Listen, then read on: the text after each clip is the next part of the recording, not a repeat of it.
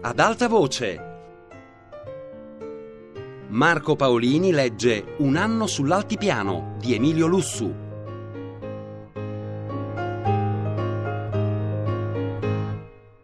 Il reggimento era a riposo intorno al villaggio di Ronchi. Il comando era più in alto, a Campanella, vicino mezzo chilometro. I tre battaglioni erano accantonati nelle poche case ancora intatte nei baraccamenti. I soldati erano stanchi. Questi riposi di pochi giorni, sotto il tiro delle artiglierie nemiche, dopo turni di un mese in trincea, li avevano depressi. Ma c'era la speranza di un lungo riposo. Ci avevano detto che questa volta saremmo scesi nella pianura veneta per finire l'inverno. La distribuzione di oggetti di corredo nuovi sembrò ne fosse la più certa conferma e rianimò anche i più scontenti. Ancora un avvenimento nelle gerarchie militari. Ero stato promosso capitano. Con il nostro comandante di battaglione, maggiore Frangipane, era arrivato dall'Africa anche il maggiore Melchiorri, che prese il comando del secondo. Noi ufficiali del battaglione lo invitammo a pranzo alla nostra mensa. Era tradizione invitare a mensa gli ufficiali nuovi arrivati per conoscersi reciprocamente. Il maggiore gradì e accettò l'invito. Ma quello non era un giorno fatto per convenevoli. Il reggimento ricevette l'ordine di tenersi pronto per risalire in trincea il giorno dopo. Non eravamo a riposo che da tre giorni. Ne fummo tutti sconcertati. Addio sogni di riposo in pianura. Il maggiore Melchiorri volle ugualmente venire da noi. I soldati avevano già da tempo consumato il rancio ed erano nei loro accantonamenti quando noi ci riunimmo alla mensa.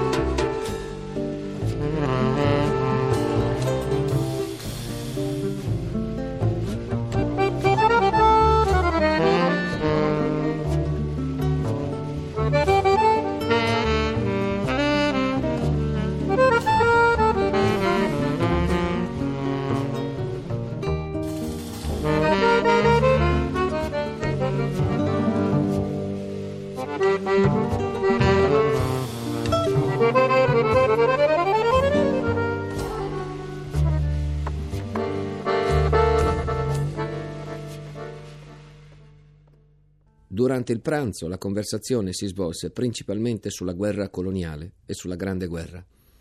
Alla fine parlavano solo i due maggiori e noi li ascoltavamo.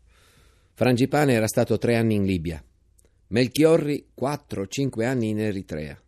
Nessun altro di noi era stato in colonia, all'infuori di Avellini. D'altronde noi eravamo ufficiali di complemento. Io sedevo a fianco al maggiore Melchiorri. La guerra europea si vincerà solo quando le nostre truppe saranno organizzate con lo stesso metodo disciplinare con cui noi, in colonia, abbiamo organizzato gli ascari. L'ubbidienza deve essere cieca come giustamente imponeva il regolamento del glorioso esercito piemontese che Roma ha voluto abolire. La massa deve obbedire ad occhi chiusi e ritenersi onorata di servire la patria sui campi di battaglia. I nostri soldati, diceva il nostro maggiore, sono tutti dei cittadini come me, come te. Gli ascari sono dei mercenari stranieri, questa differenza mi pare essenziale. Ma non vi sono grandi differenze invece. Le differenze esistono solo nella vita civile. Una volta che si è indossata l'uniforme, il cittadino cessa di essere tale e perde i suoi diritti politici. Egli non è che un soldato e non ha altro dovere se non quello militare. La superiorità dell'esercito tedesco consiste nel fatto che in esso il soldato si avvicina di più a quel tipo ideale di soldato che è l'ascaro. Gli ufficiali tedeschi comandano. Cosa intendi tu per comandare? Io ho abbastanza esperienza, me la sono fatta un'idea chiara.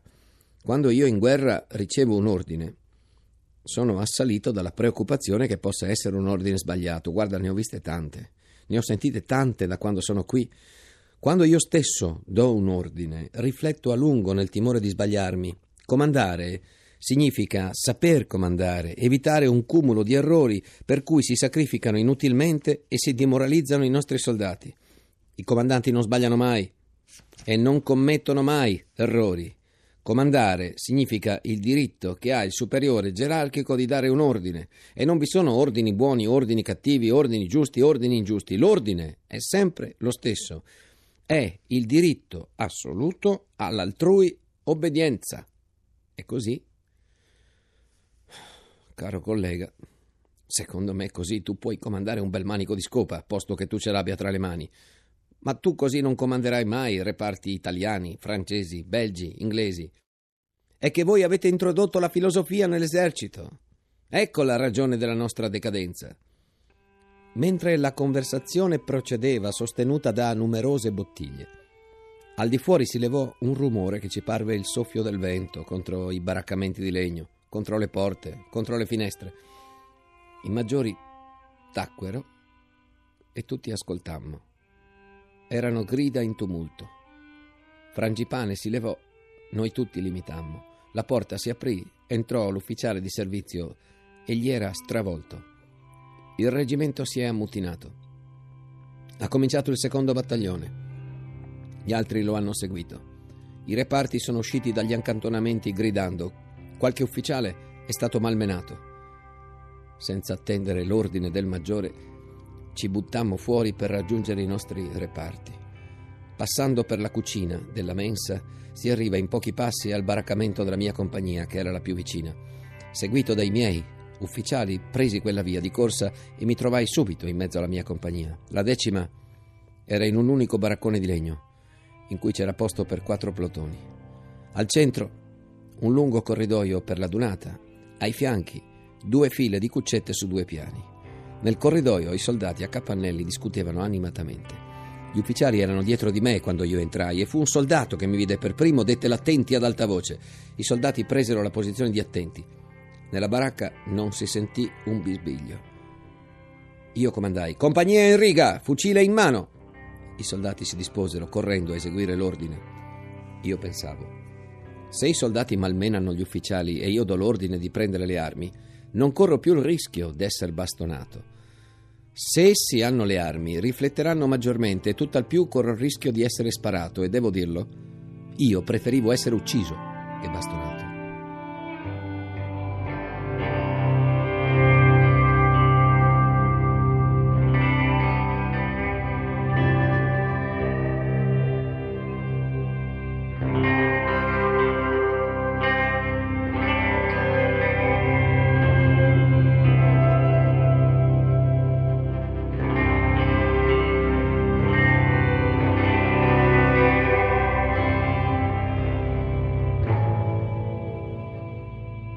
Attimo i plotoni furono in riga con i fucili al loro posto d'adunata.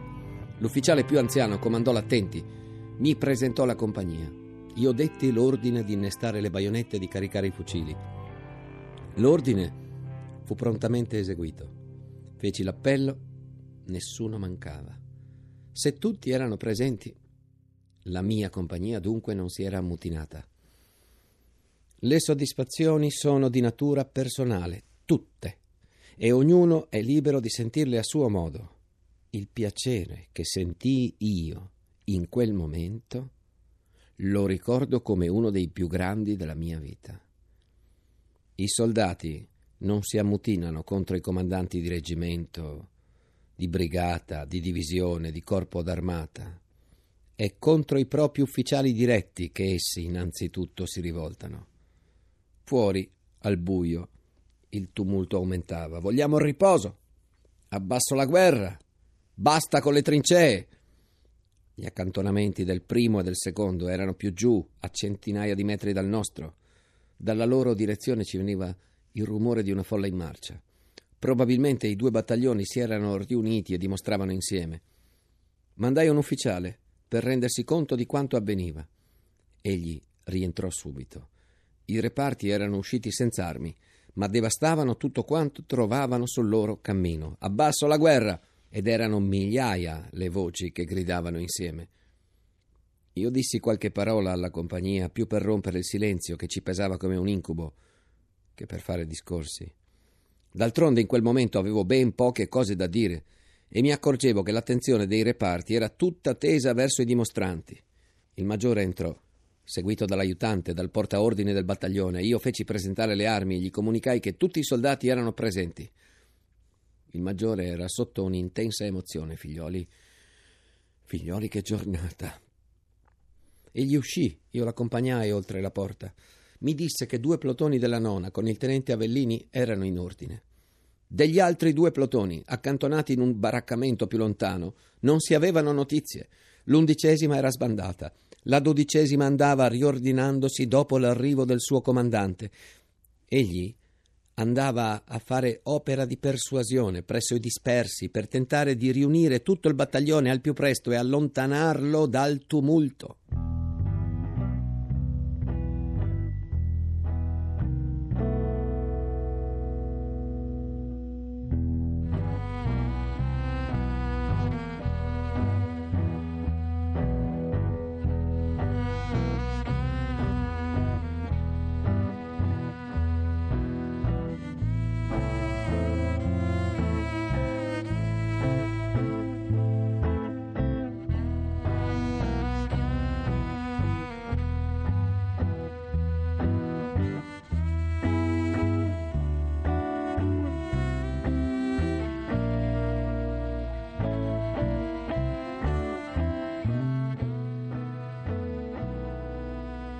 Il maggiore si allontanò in direzione dell'undicesima.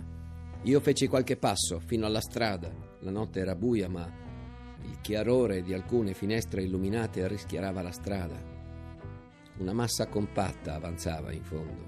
I soldati erano mischiati, senza distinzione di reparto, senza fucile, venivano verso di noi, gridando, lanciando sassi sui vetri degli uffici. Due carrette di battaglione ai margini di strada furono rovesciate e spezzate come piume.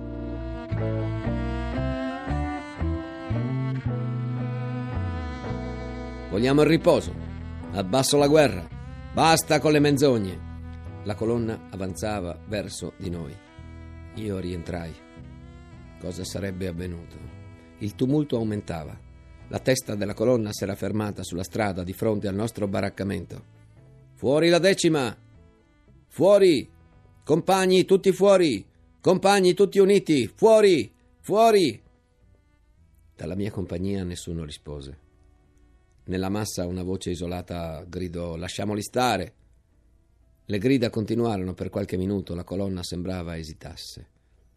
Riprese la marcia, cambiò direzione, disparve dietro gli alloggiamenti sulla strada che conduceva al comando di reggimento verso Campanella. Io mi portai alla parte opposta del baraccamento, aprii una finestra. Dalla valle di Campomulo un vento di tramontana scendeva freddo e accompagnava con sibili il suo passaggio nella vallata di Ronchi. Guardai. Per il viottolo, che era una scorciatoia tra il comando di reggimento e i battaglioni, scendevano delle luci in fila indiana.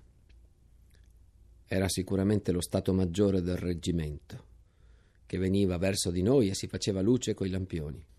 Se esso avesse affrettato il passo, si sarebbe scontrato con la massa dei dimostranti sulla strada principale. Le luci si fermarono e da quello stesso punto partì uno squillo di tromba che coprì il sibili del vento e le grida dei dimostranti. La tromba suonava ufficiali a rapporto.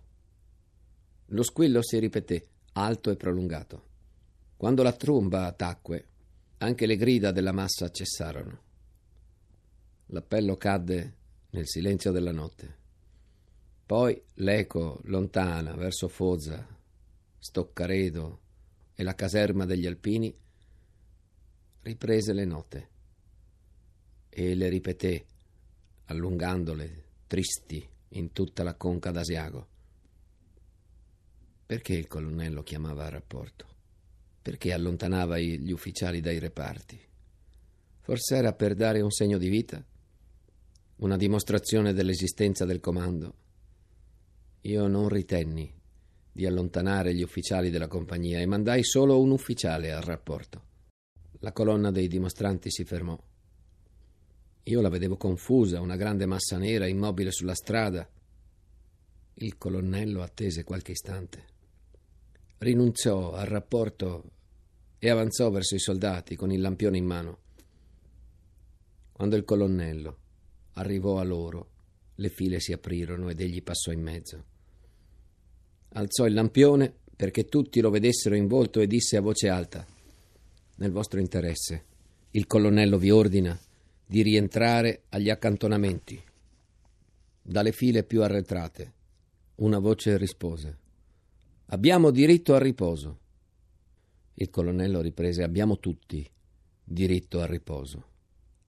Anch'io, che sono vecchio, ho diritto al riposo. Ma ora rientrate agli accantonamenti. È il vostro colonnello, nel vostro solo interesse, che vi ordina di ubbidire. La massa tentennava. Le prime file si ritirarono.